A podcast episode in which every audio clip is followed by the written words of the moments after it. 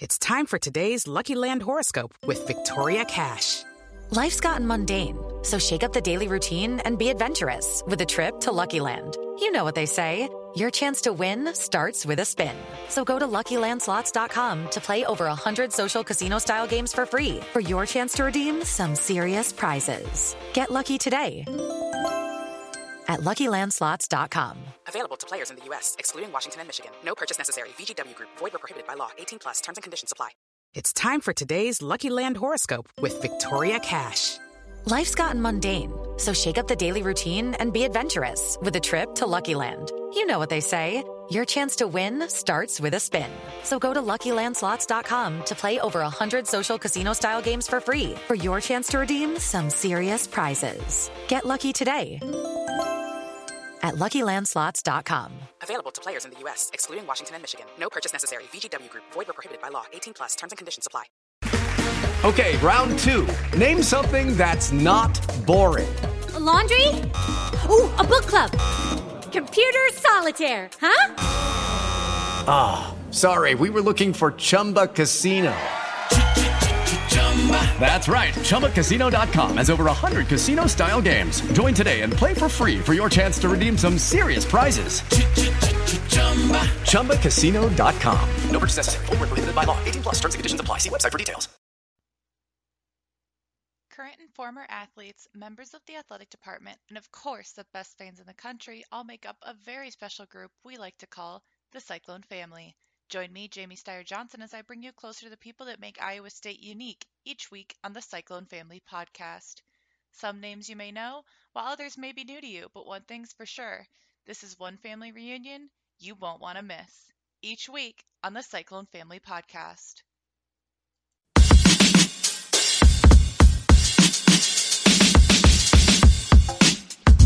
And welcome back to the Rock Chalk Podcast. I am your host, Andy Mitts. Today we are recapping a Big 12 championship for the Kansas Jayhawks, uh, and then also a big a NCAA bracket reveal. There's a whole lot of stuff going on for this episode, um, but want to make sure we leave stuff to talk about the rest of the week. So we're not going to cover everything in here. We will hit on the bracket a little bit, but mainly we're focusing on the Big 12 championship, what came out of that, and what we expect that to really kind of tell us moving forward and going into into the NCAA tournament. So to, to help me do all of that.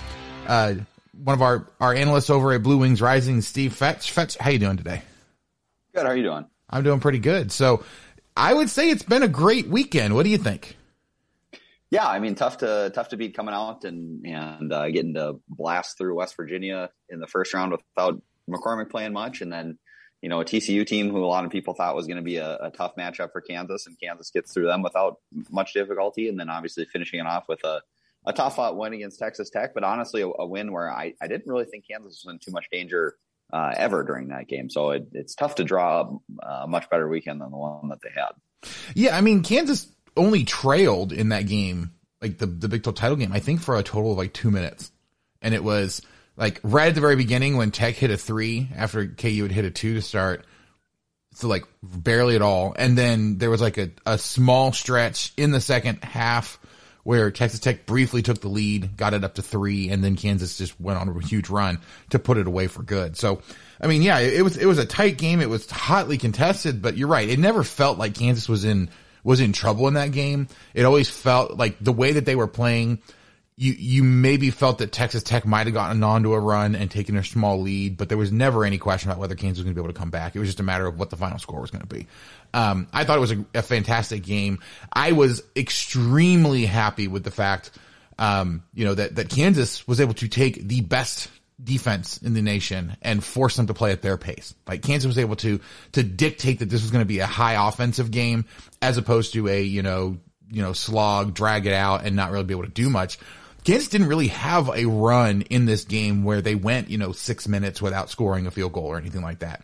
They, for the most part, were able to get up and down and run their offense and, and the stretches where they were not effective, it literally seemed to be more like it was, hey, missed shots, you know, like guys that just didn't get the bounce, um, as opposed to good defense that was keeping them from getting the kind of shots that they wanted.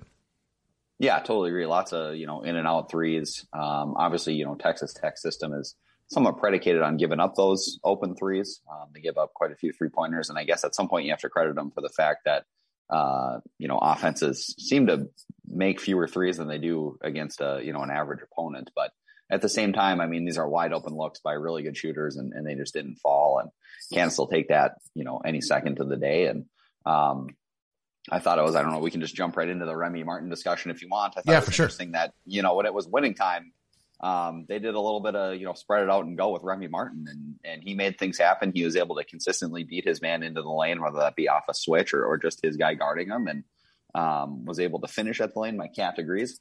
Um, was able to both finish at the rim and, you know, find open men, uh, consistently. So, um, I think that's one thing, you know, we talked about the positives earlier. Um, you know, that's maybe the biggest positive is the fact that they're finally getting that Remy Martin that they thought they were getting, and, and it's taken this team to another level.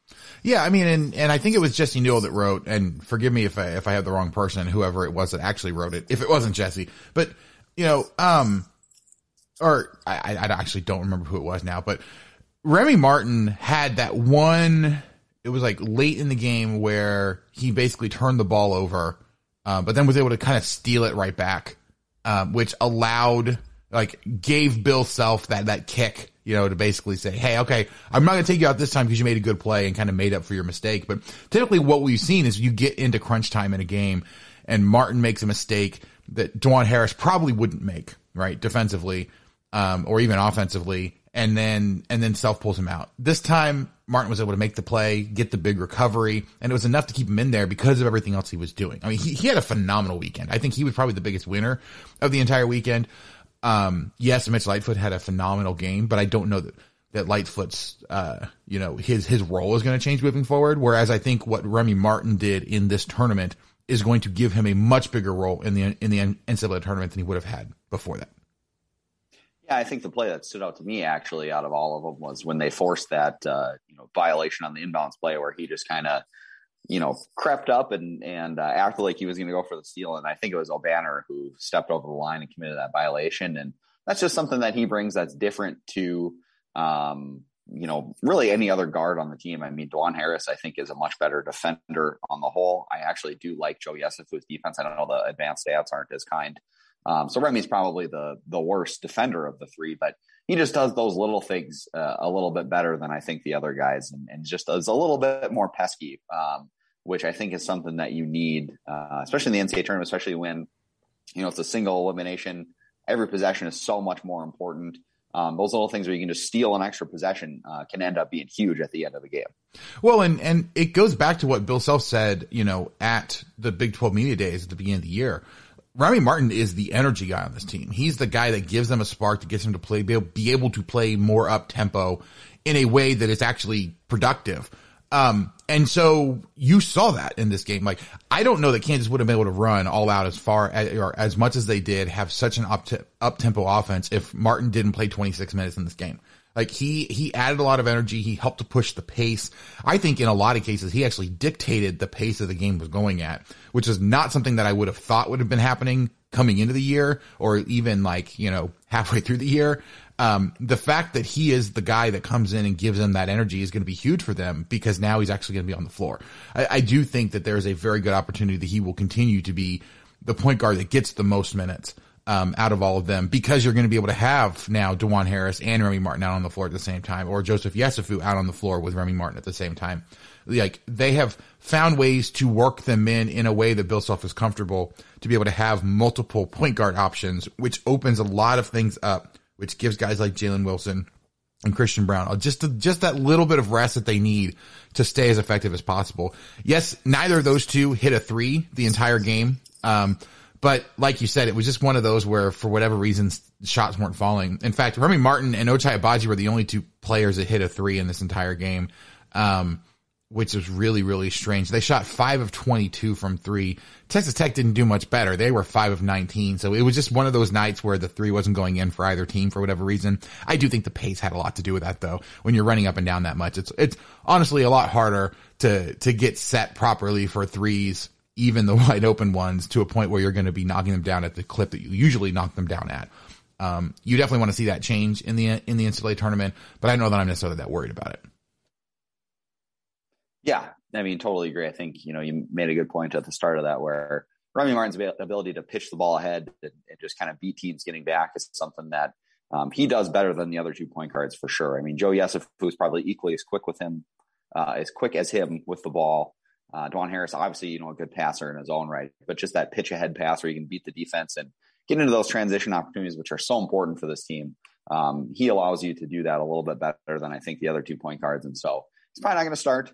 Um, he's probably not going to finish every game, but I do think that he's a guy where, and, and we'll probably talk about it, you know, potentially tough second round matchup with either Creighton or San Diego State.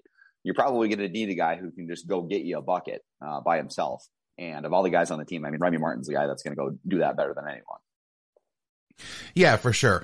Um, any other players that you really wanted to highlight? I mean, obviously we could talk about guys like Ochai Agbaji, who had, again, another phenomenal game. It's weird because we're at the point now where we just expect it so much that it's not really news to talk about it.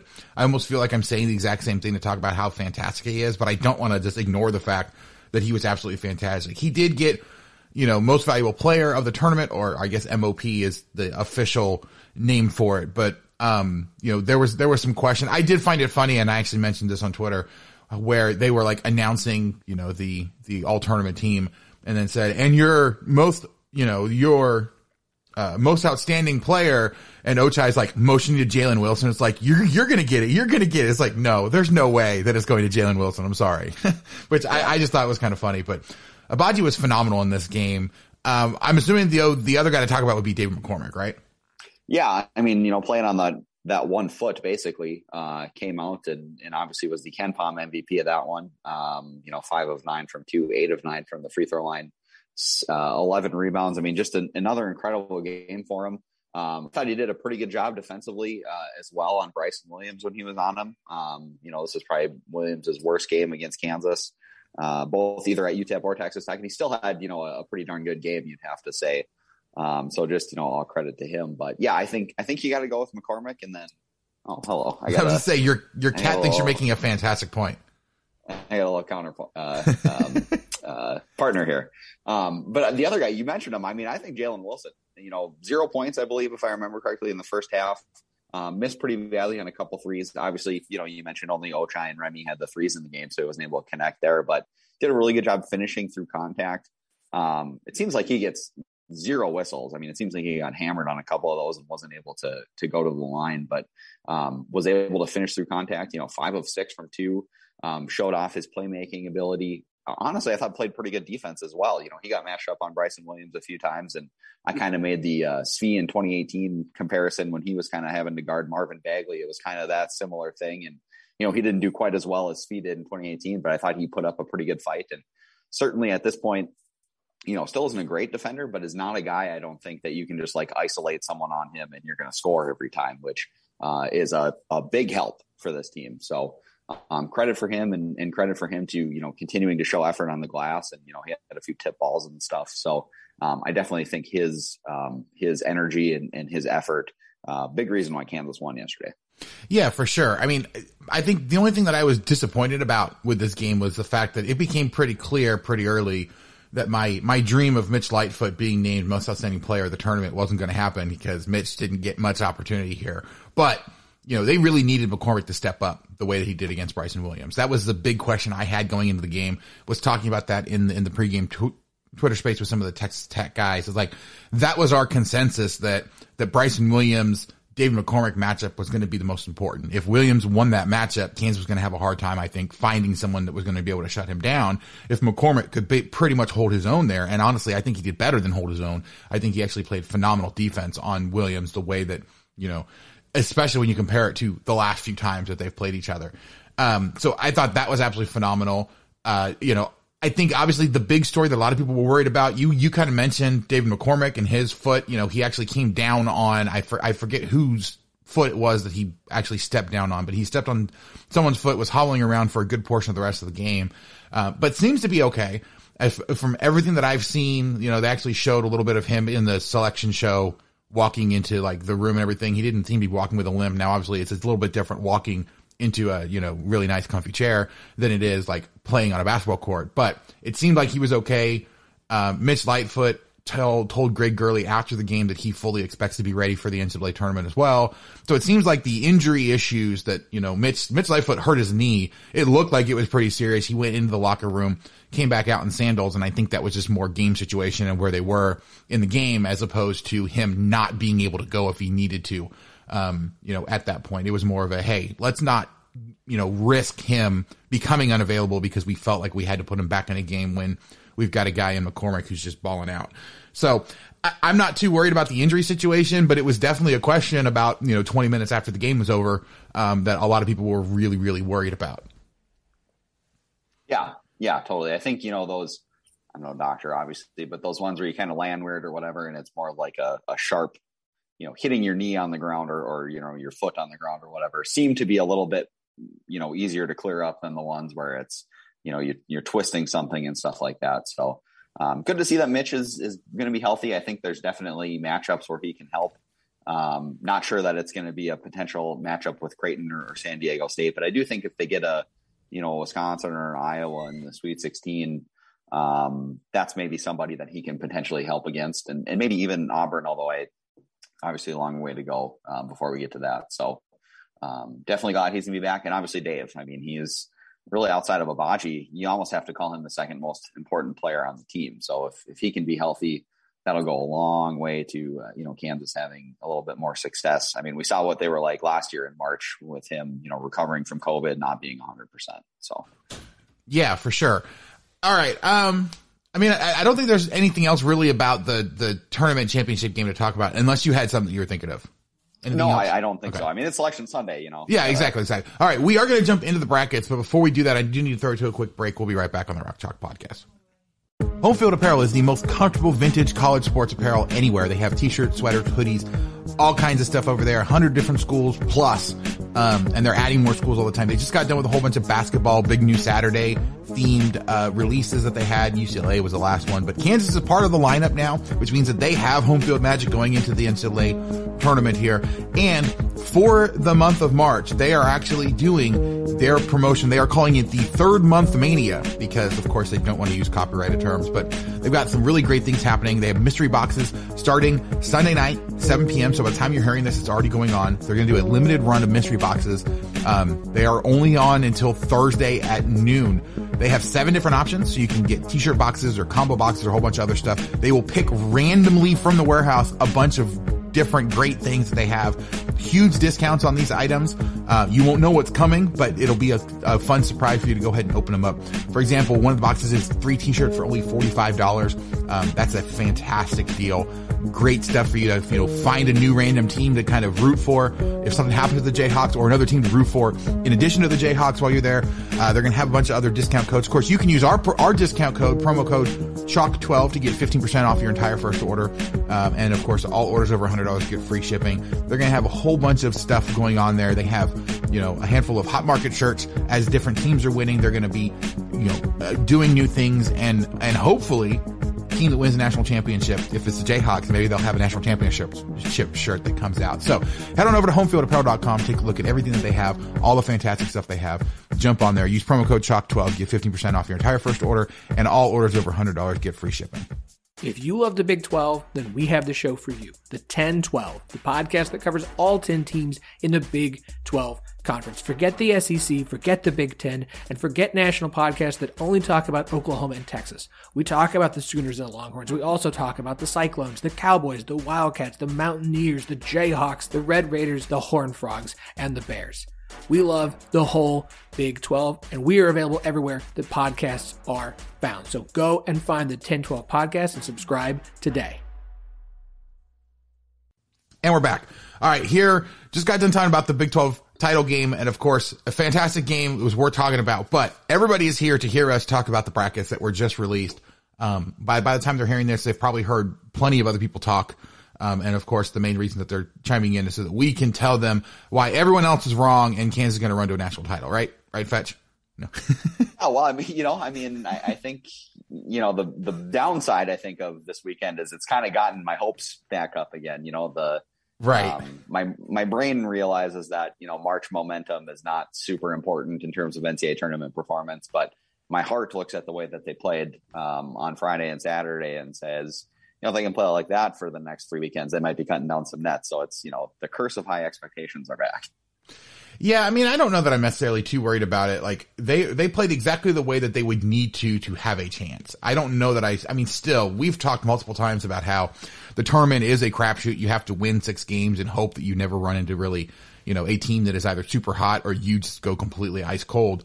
Um, that's really hard to do over a three week stretch to not have any off games at all. So, um, it's not like it's an expectation that they are going to go ahead and, and cut down the nets. And there's some other really good teams as well. But, um, first of all, no surprises with who the overall, or I'm sorry, with, with who all the number ones were.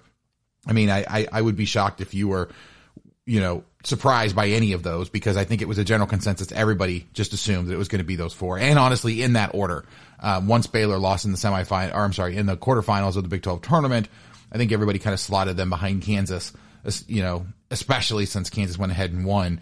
Um, there was also some potential intrigue, but both Auburn and Kentucky went down early in their conference tournaments, which makes it, I think, quite a bit, quite a bit easier, uh, to, you know, to kind of just slot stuff in. Were you, um, so really quick, Kansas got the Midwest like everyone expected. They're the, the third overall seed in the tournament. Their bracket, and I want your initial thoughts on this. Kansas as the one, um, Auburn is the two, Wisconsin is the three, Providence is the four, and Iowa as the five. Um, Kansas would, you know, faces the winner of the play-in game between Texas Southern and Texas A&M Corpus Christi. Um, and then in the second round would potentially face either San Diego State or Creighton. Um, when you look at that bracket, what jumps out to you either as the biggest problem that you have with it or the thing that you are most excited that, that actually happened in that bracket? Yeah. I mean, I, I think, you know, famous last words, but you know, we talked about this last time I was on, I believe that, you know, it was worth trying to get a one if you could get Providence as your four in, in your region because they were going to be far and away the weakest of the fours. And, and lo and behold, that's what we have here. Now, of course, the flip side of that is, you know, the five seed is Iowa and they might have to play Iowa in Chicago, which is, you know, not exactly what you'd want, although I think Kansas matches up um, pretty well with them. Um, looking elsewhere in the bracket, you know, Auburn is probably the two seed that I actually least wanted to get, even more so than Kentucky. Um, I just think they're a tough matchup. You know, they've got a star uh, in Jabari Smith, who might be the number one pick in the NBA draft. You know, Walker Kessler is a great interior defender who's going to shut down a lot of those drives to the basket. So, wouldn't be very much fun to play them. On the flip side, both teams got to win three games to get there. There's not really a, a ton of sense in worrying about that now, from my point of view. Um, a lot of people are, are kind of, um, you know, clutching pearls about either playing San Diego State or Creighton in the second round. Uh, both are pretty good teams. You'd obviously ideally like a, a, much easier second round opponent, but digging in a little bit deeper, um, I'm not super worried about either team, to be completely honest with you. Um, both teams play. Um, actually, this is you know crazy about Creighton. I didn't realize this until I even looked it up, but um, much better uh, defensively than they are offensively. You know, obviously Creighton's known as this, you know, run and gun three point shooting team, but that's not really who they are this year. Um, and then San Diego State, you know, second best defense uh, in the country according to KenPom, which is obviously not what you want to see. But on the flip side, 157th in offense. Uh, they really do not score at all.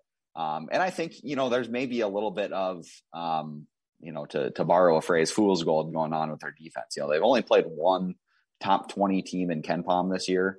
Uh, they've only played two top 30 KenPom teams uh, this year. And so they're beating up on a lot of really bad teams. And yes, I realize that, you know, it's opponent adjusted and everything like that. But at the same time, you know, to me, it's easier to, you know, smother and rack up a super low point total when you're playing these awful teams than it is to do, you know, whatever the comparison would be against a slightly better team. You know, if you're looking at, um, the you know kind of power conference teams they played. You know, even Arizona State, who's a bad team, almost scored a point per possession against them.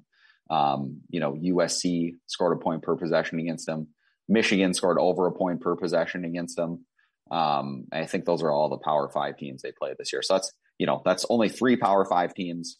Two of them aren't any good, uh, and all of them put up pretty decent offensive numbers against them. So um, I think we maybe need to relax a little bit on the doom and gloom about San Diego State. Um, they're athletic, they're decently long, but they're not, you know, they don't have size like USC did last year, for example. So, um, not not terribly worried about them. Um, Creighton is a team that I'm also similarly not terribly worried about.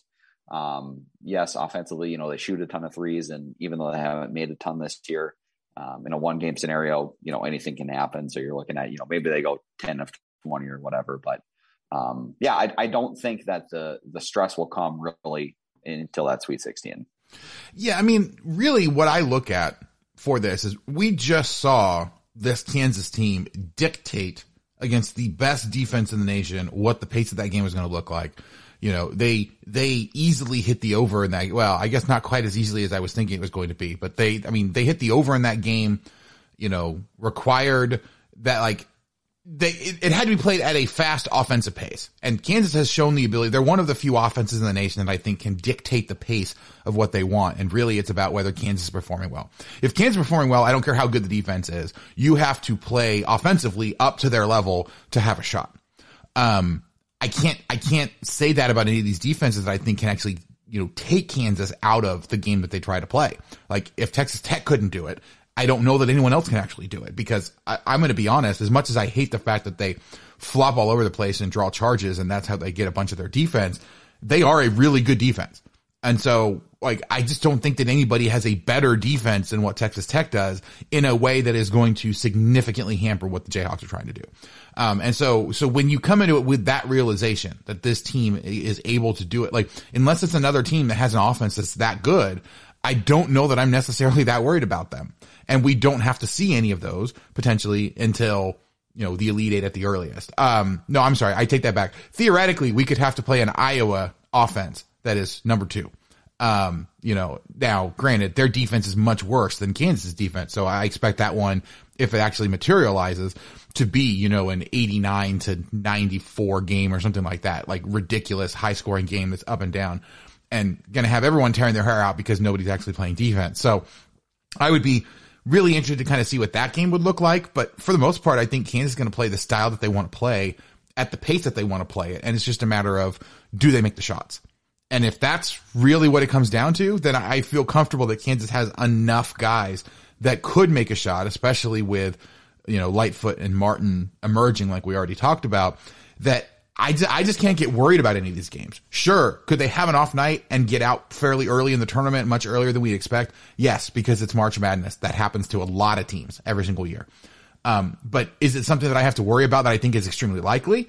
No, not really. Like if, if, if a team gets hot, a team gets hot. There's nothing you can do. You know, as, as much as it pains me to bring this back up, like Oregon, you know, with, with Josh Jackson on the team, like or that Oregon game was super painful, but there's nothing that Kansas could have done in that game because Oregon was literally just making everything. Um, and so it's one of those things like if you run into a buzzsaw like that or like the Villanova game in the final four, if you run into one of those, there's nothing you can do. You just have to take it and deal with it.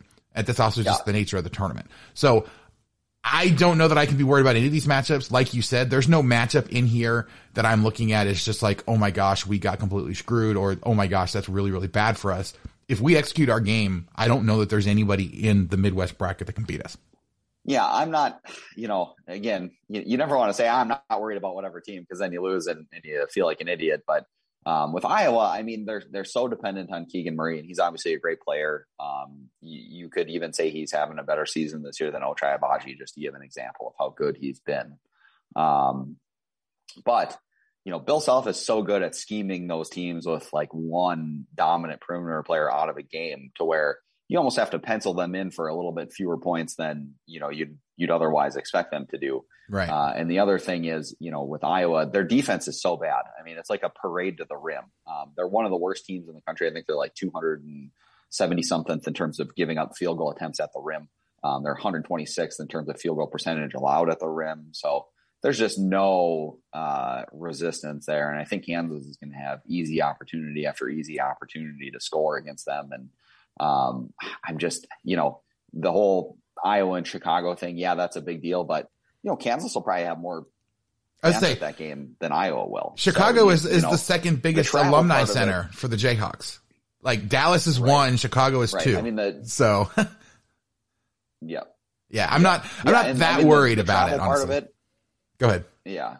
Yeah. The travel part of it is something for sure. You know, it's obviously a longer travel for Kansas than Iowa, and a lot of research has been done to the fact that um, it's much more difficult when you're traveling, you know, X amount of miles farther than the other team. So that part is maybe a little bit worrisome, but um, you know, like I said, it's, it's, you know, the fans are going to be 50 50 at worst, um, probably even a little bit of a pro KU crowd. Um, I don't think Fran McCaffery is a, a, great coach. I mean, you read around Iowa fans and stuff, and they complain about him and, and, some of the stuff he does all the time. Of course, Kansas fans complain about Bill Self, so you maybe can't uh, take too much out about that. But um, I just think it would be an advantage KU um, if they met. Honestly, I'm I'm mostly worried about uh, you know losing to Providence and like the ultimate uh, irony matchup there. Yeah, yeah. I mean, I, I think we've said that before, where we're like, yeah, this is a great matchup, and then it ends up being like the worst possible right. matchup right. because of what happened. So, all right. Well, I, I want to go ahead and finish up. Um, any of the other seedings or any of the other teams that made it or didn't make it that really jumped out to you? You know, in terms of resume stuff, I guess I'm not terribly surprised, but in terms of quality of team, uh, just to stay in the Big 12, I think Oklahoma probably is a team that could have won a game or two in the NCAA tournament if they had made it. Uh, really impressed with the way they played at the end there. And that terrible call at the end of the Texas Tech game where, you know, they very well could have won that game, uh, might have cost them a spot in the NCAA tournament. So uh, that's got to be a tough pill for them to swallow. Um, yeah, I think know, it definitely did, honestly, other, because uh, they were the second team out. Yeah. Like if if they get that win against yeah, Texas I, Tech, I have a hard time imagining that they're not in the field. Right. Yeah, you'd think they would have. And I, I didn't check to see who the last team out was, but you know, by by KenPom rating, they're the best team that didn't make it in at 30th. Yeah, it was and, Wyoming and Indiana know, were the last two teams, the the last two at larges, okay. and then ahead of Oklahoma okay. was Dayton. So like, I feel like Oklahoma beating Texas Tech would have jumped them above all three of those teams. I think which is kind of crazy. Yeah, I, I, think you'd have to. Yeah, I think you'd have to. And there's a lot of, you know, I mean, a lot of people who follow the the bracketology stuff a lot more closely. We're throwing, you know, those two and Xavier and and uh, you know Miami. I think in kind of one big pot as far as um, you know what's going to happen as far as who who those teams are going to make it. So. Um, you know, at the end of the day, there's so little that that separates these teams, and it's just you know one team gets left out and the other team that makes it, and um, tough to say because or tough to see because I, I liked watching them play this year, I did make a joke that you know I'm I'm done seeing the Groves brothers forever, and now I guess I'm I'm done seeing Tanner forever. Um, but it's kind of disappointing for his career to end that way because he is really good player and I think deserved to go out in the NCAA tournament. Well, I mean, they will get to play in the NIT, so hopefully they can make a big run to the NIT finals. But, um, but yes, you're right. Like it's it's the last possibility for Kansas to face up against them because they won't be able to face them in the NCAA tournament because Oklahoma did not make it.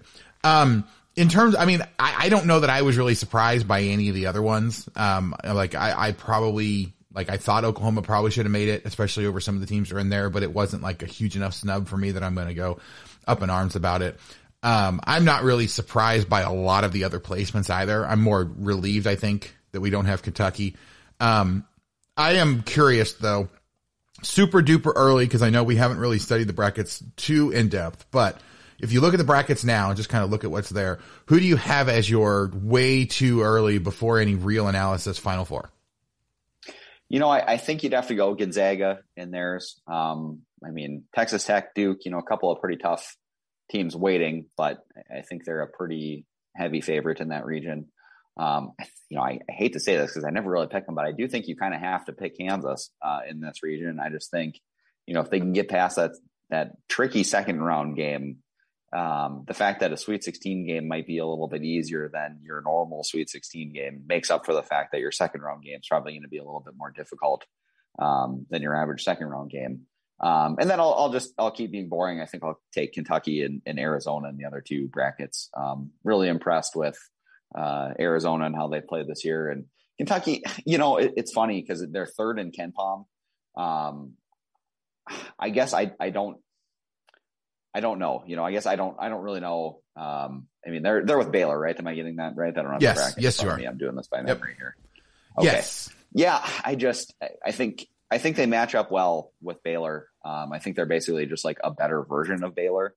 So I'll probably take them over Baylor, but neither of those would surprise me out of that region. So, um, of course, this you know, it's so wide open. Um, it's probably going to be you know three eight seeds and a four seed or something like that. But um, oh gosh, I hope not. Might be the next year because it's so wide open. Yeah, no, because it's you know so wide open. This might be the next year where it's all four one seeds. So Um, who knows? But that's that's kind of my early pick. I think. Yeah, I mean, I I agree with you that Gonzaga probably has to be the pick coming out of that one, just because again, like I think the only team that would that does something well enough to be able to challenge them would be a team like Texas Tech. But we just saw Kansas dictate the pace offensively against them, and so I have a hard time thinking that Texas Tech is going to be able to force Gonzaga unless you know, the argument that Gonzaga doesn't really face anybody in the West Coast Conference and is going to have some issues.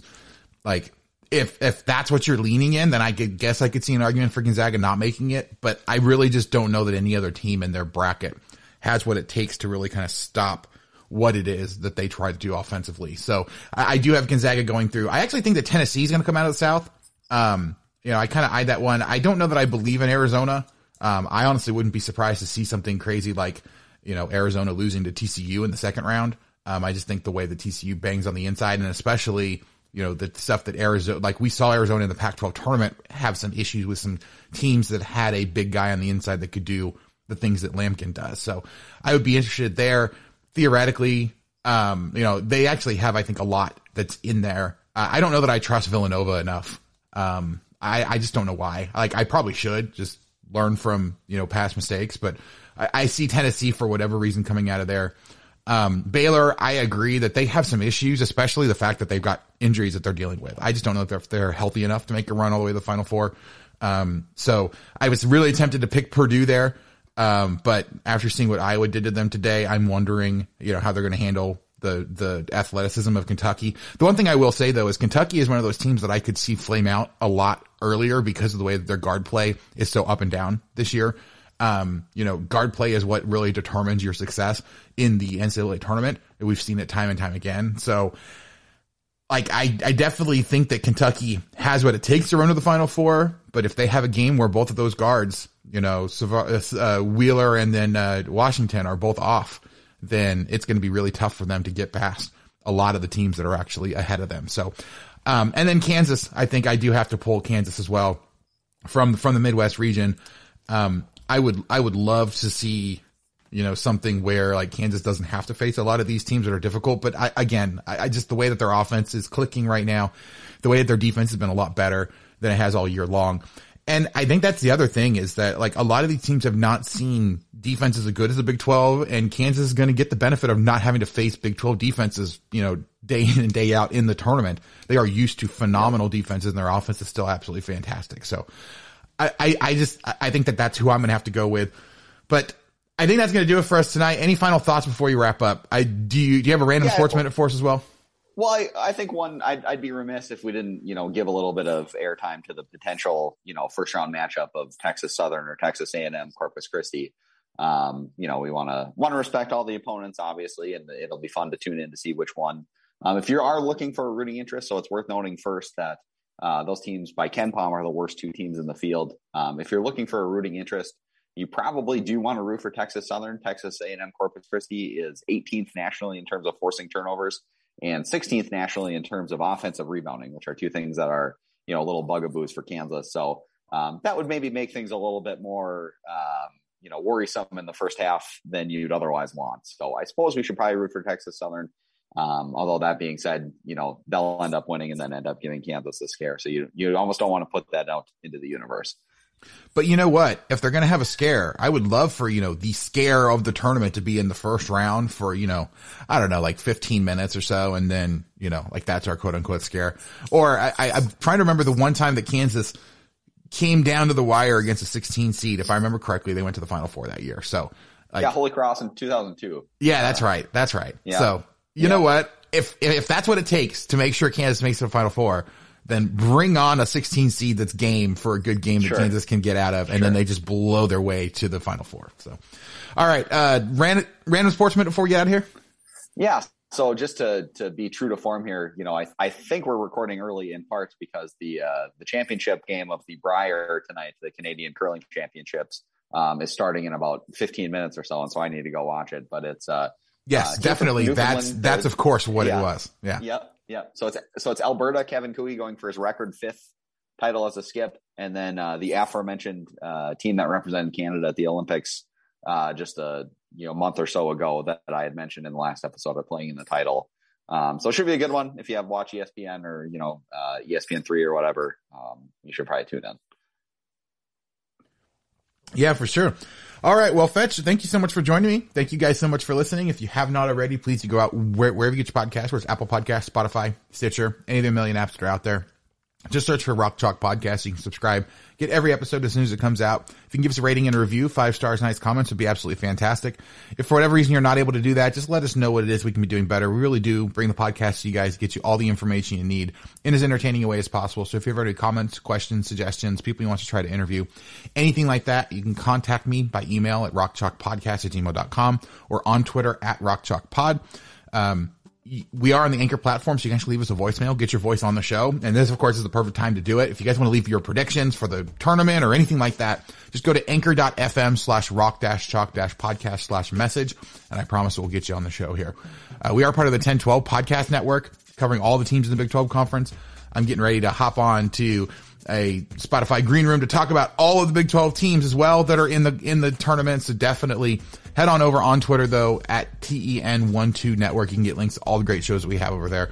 But, uh, that is going to do it for tonight. Make sure you visit our sponsor, Homefield Apparel. They're doing some fantastic stuff that we just talked about for March. I'm sorry, for third month mania, as they're calling it. But, uh, that is going to do it for us tonight. Fetch, thank you so much for joining me. Thank you guys so much for listening and we will catch you guys next time on the Rock Chalk podcast.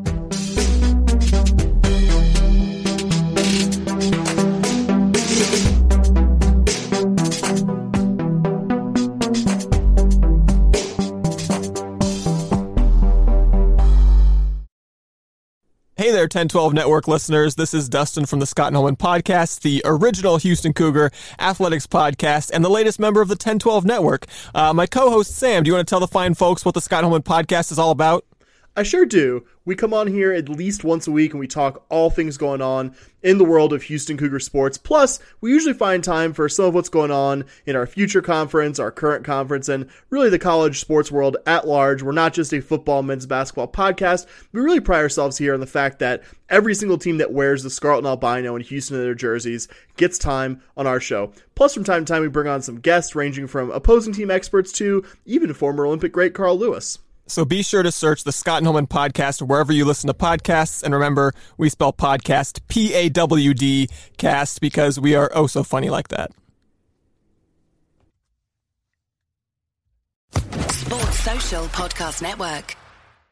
Hello, it is Ryan, and I was on a flight the other day playing one of my favorite social spin slot games on chumbacasino.com. I looked over the person sitting next to me, and you know what they were doing? They were also playing Chumba Casino. Coincidence? I think not. Everybody's loving having fun with it. Chumba Casino is home to hundreds of casino style games that you can play for free anytime, anywhere, even at 30,000 feet. So sign up now at chumbacasino.com to claim your free welcome bonus. That's chumbacasino.com and live the Chumba life. No purchase necessary. Group. Void were prohibited by law. See terms and conditions. 18 plus.